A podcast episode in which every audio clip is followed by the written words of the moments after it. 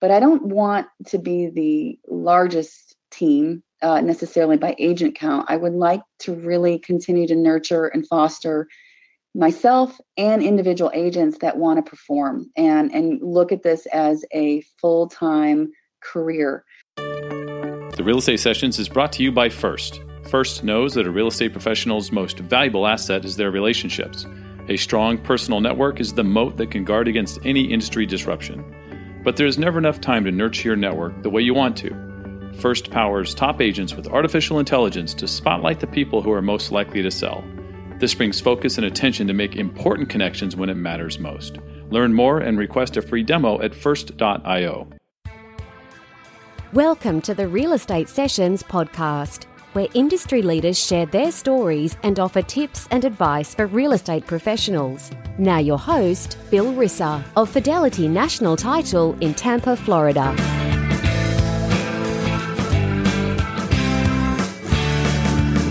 Hi, everybody. Welcome to episode 166 of the Real Estate Sessions podcast. Thank you so much for tuning in. And I really appreciate you telling a friend. It's how our show continues to grow. Uh, I, I love what I do here. My satisfying that curiosity itch I have and finding out how people got into the business, what they did before, and then obviously talking about uh, what they're doing now and sharing their successes. And, and today's guest is is a perfect example of that. I met Jennifer Springer in um, the Estero area of Florida, down in Lee County. She's the owner of the Orchid Group with Premiere Plus. She's doing some amazing things. The, the marketing, uh, what she's done with her team. It's, it's going to be great for anybody out there thinking about trying to grow their business to a certain level. I think Jennifer's going to have some great advice. Jennifer, welcome to the podcast. Well, thank you, Bill. I'm really excited to be here. I'm excited to talk to you. I, have had a chance to meet with you and then a, a, previous time with some of the people on your team. It's really cool what you're doing down there. But before we get into that, I, I need to find out, as most people in Florida, I always ask this question how are you a native of here or how long have you called Southwest Florida your home? Well, I rarely meet natives of Florida. Right. Um, people are transplants, and I am one of those. Uh, we've been down here for a little over 12 years and uh, and actually a full-time resident for 12 years. Okay. Did you did you like many people vacation down here prior to um, relocating? Oh yeah. Okay. Yeah, I've got, I mean I've got such great memories of being a kid on Sanibel on the beaches with my family. It's kind of a dream come true that I'm actually my family and I are living here because I grew up in very cold weathered area and yeah. and never ever thinking that I would be down here in beautiful Southwest Florida. So I happen to know how cold it is. It's we're talking Wisconsin, right? Right. Yeah. Oh yes, the frozen tundra. It is. It can get very cold there. So we're whereabouts in Wisconsin, and um, and tell me a little bit about that that midwestern, you know, kind of childhood. I'm always curious to get people's take on you know how that was. Yeah, well, it's a very special place, uh, first and foremost. Growing up in the Midwest, I grew up in a city uh, at that time, about 60,000. Uh, the city is Appleton, Wisconsin, which is about 30 minutes south of Green Bay. Most people know where Green Bay is. And spent most of my time until I went off to college uh, in that area. Had had chances of traveling outside of that, but for the most part, my roots are really from Appleton, Wisconsin. So go pack go is part of your vocabulary. Yeah. yeah. I think, yeah, I think you don't have a choice. right, right. Like you know the words to the song and all that stuff. I'm just guessing. I am a owner of uh, the Green Bay Packers. My dad uh, had bought all the kids shares to uh, the stock. that's great. That's a that's a little. I don't know if a, a ton of people know that, but that's so cool that it is the only the only professional sports team that's not uh, owned by a single entity, but owned by the community. You know, run obviously by the general manager and, and the people. But that's very cool. It is. Yeah, yeah it's it, it, the people are great. You know, I, I miss being up there from just knowing so many people and cultural and, and family oriented, which has been just a, a great thing to have being raised that way. It's a really close knit environment. And, and so there's good and bad to that, of course, but the, the good is that you know everybody watches over everybody and um, so that's been a really special part of being raised and, and growing up in that area yeah uh, a badger as well did you go to U- uw I, I did and madison is if if you haven't been to have you been to madison bill so let me tell you can i tell you a quick madison story this is your podcast but i'm going to share it Um, I went on a trip with my wife. Always surprised me with the trip. We went to a Madison Muskies game after going to the Field of Dreams in Dyersville, Iowa. So it was a heck of a drive to get there. but I had to go to a Madison Muskies minor league baseball game. It was really cool. So you got you got to experience the city of Madison then. Yeah, it's great. It is great. It's yeah. great. I am a Badger, and I um, my husband's actually from Madison, uh, and and so I've spent a lot of time down in that area. But I am a Badger and I am a lumberjack. Um, so I've I've had a great opportunity when I was about 30 to get my MBA, which is what officially made me a Badger you said lumberjack, and I I lived in Arizona for 17 years. I'm guessing a whole lot of people don't really know where the lumberjacks are. so somehow, yeah, not literally. yeah, somehow from from from Wisconsin, you end up going to school in Flagstaff, Arizona, up northern Arizona at Northern Arizona University. How did that How did that play out? It's a unique story from my perspective. You know, I I had my first year of college. I went to Milwaukee and was pretty tired of the cold. My dad always said, You never liked the cold. So, uh, midway through the year, I looked at him and I said, Dad, if I get continue to get great grades and do really well, can I go somewhere? And somewhere interesting and more exciting and something that would kind of just fit who I was. And he said, Yeah, yeah, obviously within reason. He said, Let's just see. And so that all happened. I researched. This was before we had the internet. So I I actually remember being in the library looking through these big books of colleges and universities and trying to figure out where am I going to go? What do I want to do? What do I want to where, where, do I want to be and live? And I came across this cute little uh, university in an area where it just seemed like it fit who I was, my personality and who I was at the time. So I flew out there in a tiny little plane because at that time there was just a little tiny airport up in Flagstaff and walked off the plane, looked up and saw these beautiful mountains and looked all around and said, I'm I'm going to school here. And luckily, luckily it had my degree because I wasn't going there for my degree. I was going there because it was so amazingly beautiful and I could immediately tell that that's just where I needed to be. For those that haven't had a chance to visit Arizona, it's got so many different parts and pieces to the puzzle and and NAU, that whole and Flagstaff, just that whole area, the San Francisco peaks, uh, it's just gorgeous. So I, I get why a young girl would be there going, I'm gonna go to school here. Yeah, well, and to literally go from Flagstaff, which is, it could be cold because it did snow, but it had blue skies, which was beautiful. And then 45 minutes to an hour, not even, you're in warm weather. I mean, it's just kind of it's a crazy state where you can have a lot of different uh, temperatures you had started working after school, uh, and so let's talk about that because I don't think while you were in college, real estate was not on your radar. So, so what what was what were you doing, and what did you want to do, uh, and what really what was your career uh, right out of school? I was talking to my husband last night about this, and we were laughing because we don't see many people like little kids when they're like, "Well, what do you want to be when you grow up?" And you know, I don't hear a lot of kids saying, "I want to be a realtor." right. I want to be a doctor, I want to be a firefighter, I want to be a teacher, but uh, no, you know, real estate was not even on the radar, uh, not not even remotely. I mean, it just it's it's funny to see see myself in this um, profession today, but I I have a marketing degree, an advertising degree. I that's really uh, we I come from an advertising business, family owned business, so heading out of college that was really where i was heading was being in you know either corporate america running a marketing department running a company those were my aspirations from from that perspective. But it was it was not from a real estate standpoint at all. It was truly just going into the corporate world which i did. Heading back from college uh, had a couple different jobs one or two different positions at different companies and and worked my way up and then landed at a great company which was acquired a number of years later but a great company fortune 1000 company in uh, near appleton ran their marketing department and grew the marketing department and grew with the company. And so it, that's that's where my MBA came in. This company was so great. They came to me one day and said, "You know, we really want to invest in you, and um, we see potential for you to be here long term. In order for that to happen, we would like for you to go back to school, and we will we will pay for your MBA. We will take care of that and sponsor you." which at first it's funny because I don't, I didn't really want to go back to school. yep. I was having a great time living it up and not having to worry about studying and, and all of that. But then I, I, woke up obviously and said, my gosh, what an opportunity. So they sponsored my MBA program for two years and I, I worked and got my MBA at the same time.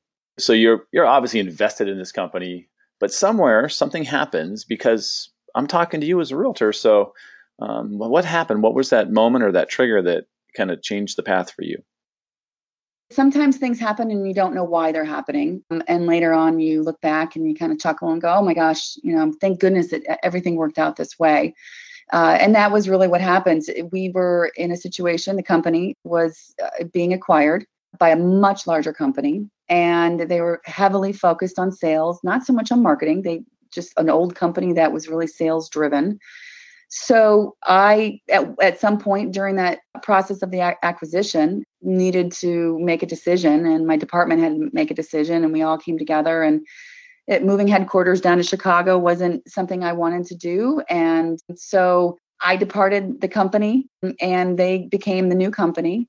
And we moved. Actually, we had a home down in Southwest Florida, and at the time, my husband's like, you know, let's go live there but I thought there was no way I wanted to live in Southwest Florida at that time. Not because it wasn't beautiful, just that I, I felt like it, I wasn't ready to retire, so to speak. I was still, you know, working the corporate ladder. And so we came down for two weeks at the home, hung out. And about midway through, I looked at him and I said, you know what? I, think I could see myself living here. Right. After having being in 80 degree weather and knowing I was going to fly back to Wisconsin in uh, some uh, below zero weather. So we put the home up in on the market in Wisconsin, put the home up here in Florida, and kind of said, okay, whatever goes first, that's where we're heading. And my home up in Wisconsin was under contract within a couple of days. I had a very good realtor, and I came down, and now I was like, what am I going to do? What am I going to What am I going to do with my life?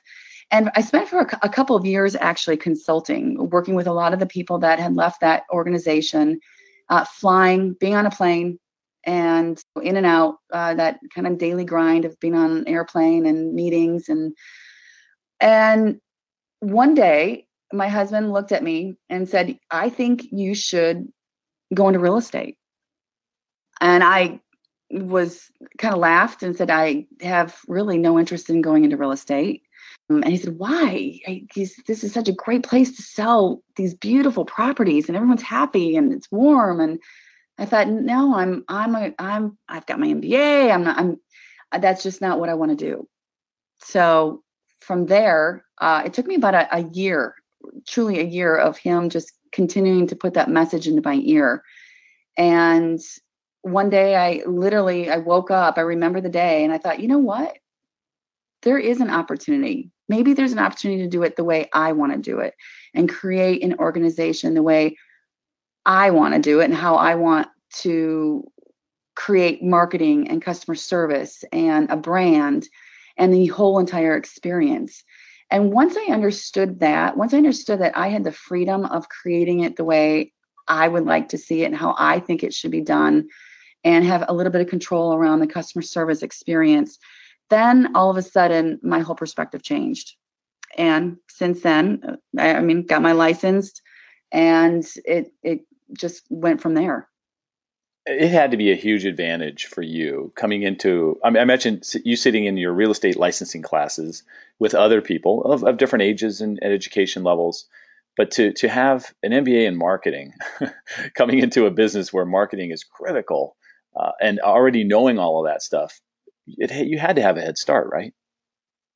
You know, I, I did. And being from an ad agency world and, and knowing messaging and, and branding and, and storytelling, we sell these beautiful homes in a lot of different environments golf and on the beach and things that people gravitate towards and have spent their whole life dreaming about having.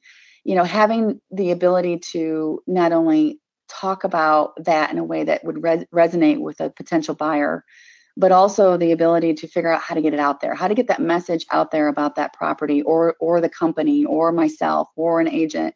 It is a huge advantage, and we've leveraged it as much as we can. And I, I really feel like that's one of the things that accelerated our growth uh, was the was the knowledge and not only myself but the people that I've surrounded myself with uh, that have gravitated towards the company and and their skill sets. And their you know just coming together and really brainstorming and leveraging all of that expertise. Right.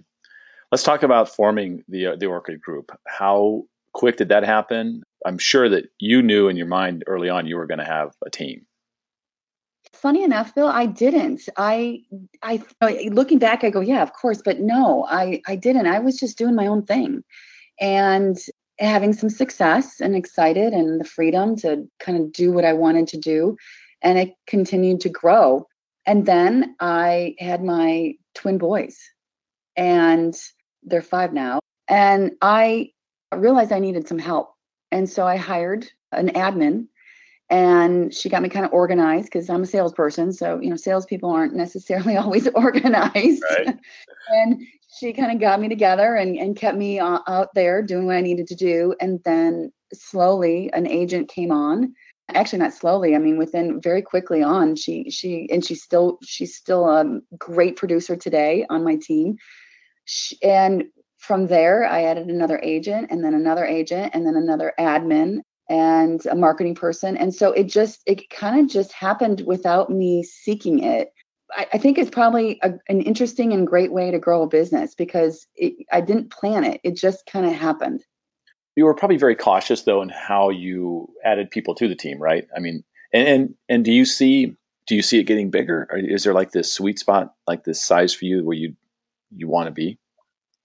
Well, I am a proponent of bigger isn't always better, and it, I mean it can be uh, depending on your business model for me, though, the way I see it and how I would like to continue to grow, I would like to grow uh, as it relates to volume, which will mean certainly adding on additional agents. But I don't want to be the largest team uh, necessarily by agent count. I would like to really continue to nurture and foster myself and individual agents that want to perform and and look at this as a full-time career.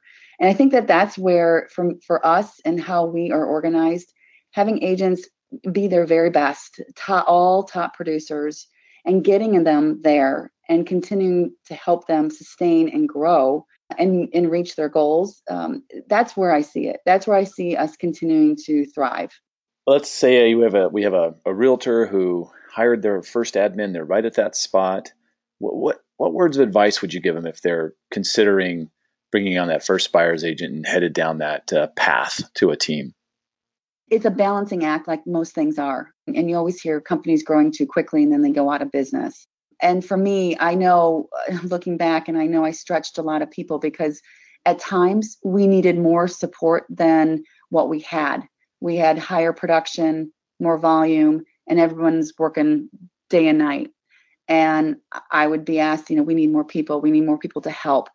I would say if someone is in that part or in where they are right now in terms of having an admin, maybe one buyer agent or an agent altogether, and they're getting stretched, just just be careful not to continue to add a lot of cost immediately. Try to look at ways where you can add resources at not a very costly manner immediately.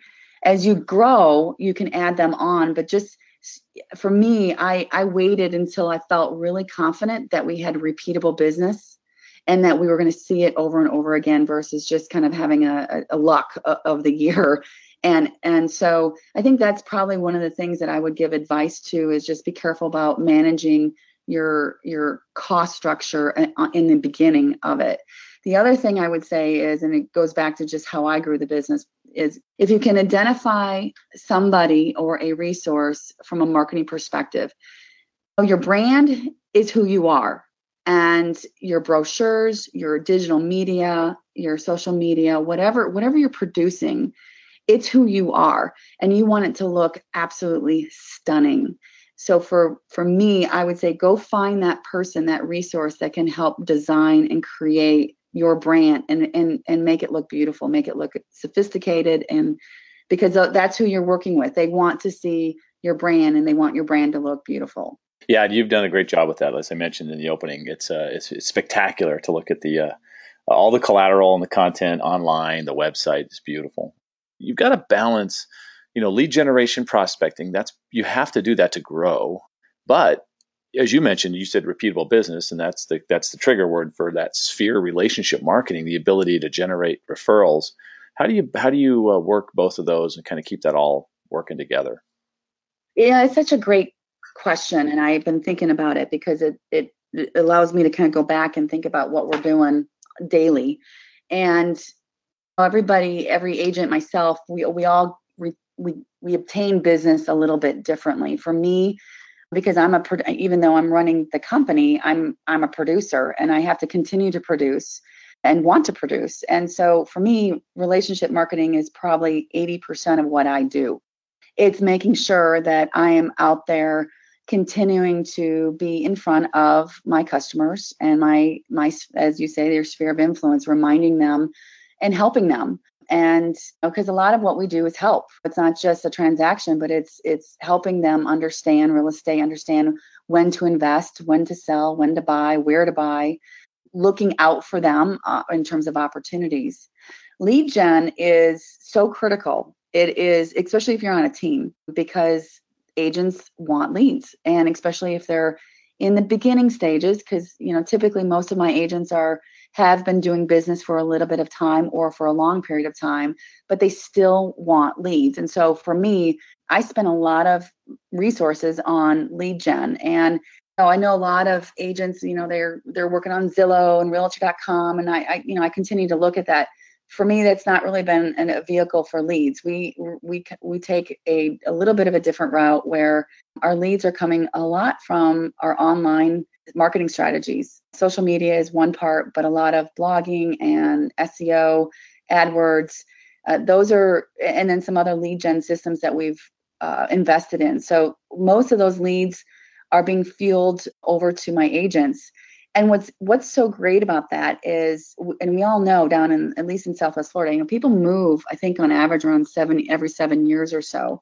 So th- those leads become really something that our agents work because those leads have family they have friends they know people that are all thinking about moving down here so it just continues to blossom from there yeah i think that uh, sometimes people don't connect the dots on that too well, right?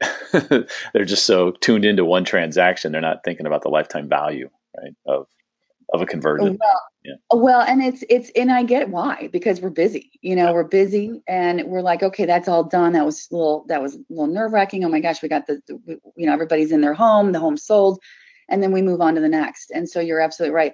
But again, I think that's where the marketing can come in, and that's really where we support our agents is continuing to reach out on their behalf to their sphere of influence, to their leads, their past customers with marketing pieces so that we stay stay uh, top of mind. Jennifer, if you if you could wave a magic wand and and change one thing about the real estate industry, what would it be? Uh, well, how about increase our commissions to 10%? All right. Well, that's uh, okay. That's a good one. Kidding aside, I think that it would really improve our industry in a lot of in many ways frankly if we had a, high, a little bit of a higher restriction or higher guidelines on getting into the business and continuing to be in the business that point of entry and i say that because you know, real estate it, it can and is absolutely wonderful to be in you can control how you do your business how much business you want to do. That's all wonderful. But I, I think the other side to that, and when I look at, you know, you hear that old saying again, are you going to hire an attorney that's done one transaction or had one customer in one year or a surgeon has done one surgery in a, in a year, in one year?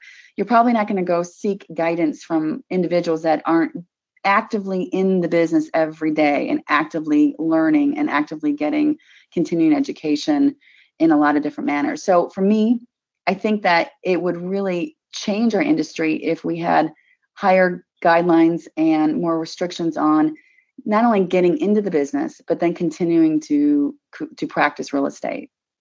Yeah, that raised the bar kind of a thing is it's been around for a while. It's a difficult thing to accomplish, but I, I agree, uh, it wouldn't be a bad thing.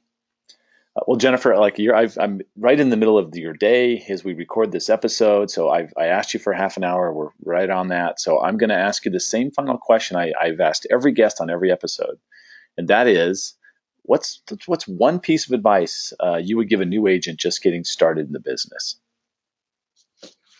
One piece of advice that's difficult, but okay, I will. I'll, I'll give you two. I'll give you two. Okay. I need a whole day. No, it's uh, it's very exciting, but I would say team up uh, with someone that is doing who you admire and you think is doing a great job in in the industry. Watch them, watch what they're doing. Go talk to them, call them, and it doesn't have to be even on a local level where you are. It can be anywhere in the United States. Um, but I would say identify one or two people that you admire that you think is do, are doing a great job, and reach out to them, watch them, see what they're doing, and and bring in those best practices that they've already figured out, and really identify what are those key things that you think will drive your business, and then stay disciplined. Do it every day. It's not a job. It, if you want to grow the, your own business and your own future as it relates to real estate, be disciplined and and follow those best practices as much as you can. Jennifer, if somebody wants to reach out to you, what's the best way for them to get in touch with you? Well, you can reach me at my phone number. Uh, it's 920-540-6822. And my email is jennifer at orchidrealtygroup.com. And you can always go onto my website at orchidrealtygroup.com and uh, check out our team and reach me through that. Jennifer, thank you so much for your time today. It really was very interesting. I I, I love the fact I still I still can't get over the fact you're a lumberjack. That's just the best. Yeah. that has that's the first on this show, right? So for someone from Wisconsin who went to NAU, but uh, really it's been a pleasure. Like I look, I, I love uh, looking forward to the things you're going to be doing in the future. And uh, and thanks again for being on the show. Oh, thanks, Bill. This was terrific. I had a great time.